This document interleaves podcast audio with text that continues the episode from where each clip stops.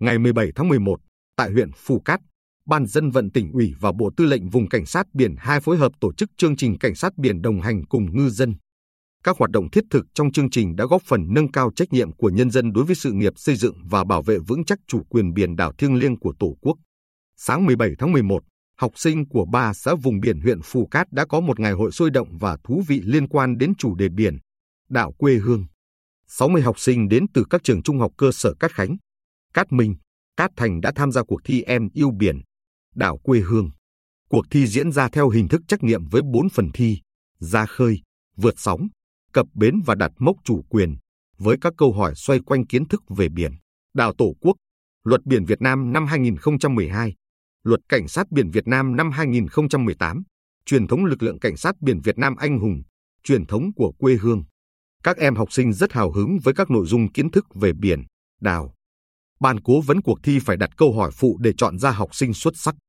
Em Phạm Phú Thịnh lớp 8A2, trường trung học cơ sở Cát Minh, đạt giải nhất vui vẻ cho biết. Những thông tin về chủ quyền biển, đảo em đã biết nhiều trên mạng, nhưng hôm nay các chú cảnh sát biển đã cho chúng em có điều kiện tiếp cận với những thông tin chi tiết, cụ thể hơn. Những năm qua, trường trung học cơ sở Cát Khánh luôn khéo léo lồng ghép kiến thức về biển, đảo trong các tiết học địa lý, lịch sử, giáo dục công dân và nhiều hình thức sinh động, phong phú trong các hoạt động ngoại khóa. Cô Đặng Thị Kim Huệ, giáo viên giáo dục công dân chia sẻ, chương trình Em yêu biển đảo quê hương được tổ chức trực tiếp tại trường hôm nay có rất nhiều ý nghĩa, góp phần khắc sâu tình yêu biển, đảo trong mỗi học sinh, giáo viên.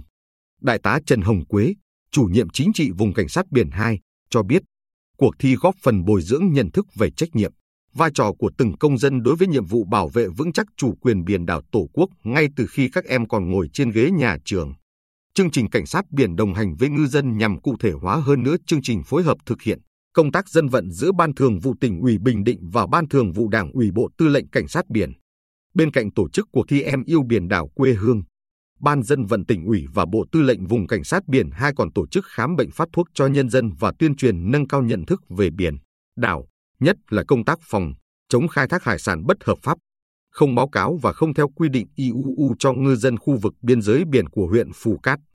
Nhiều ngư dân huyện Phù Cát cho biết, được tiếp xúc trực tiếp,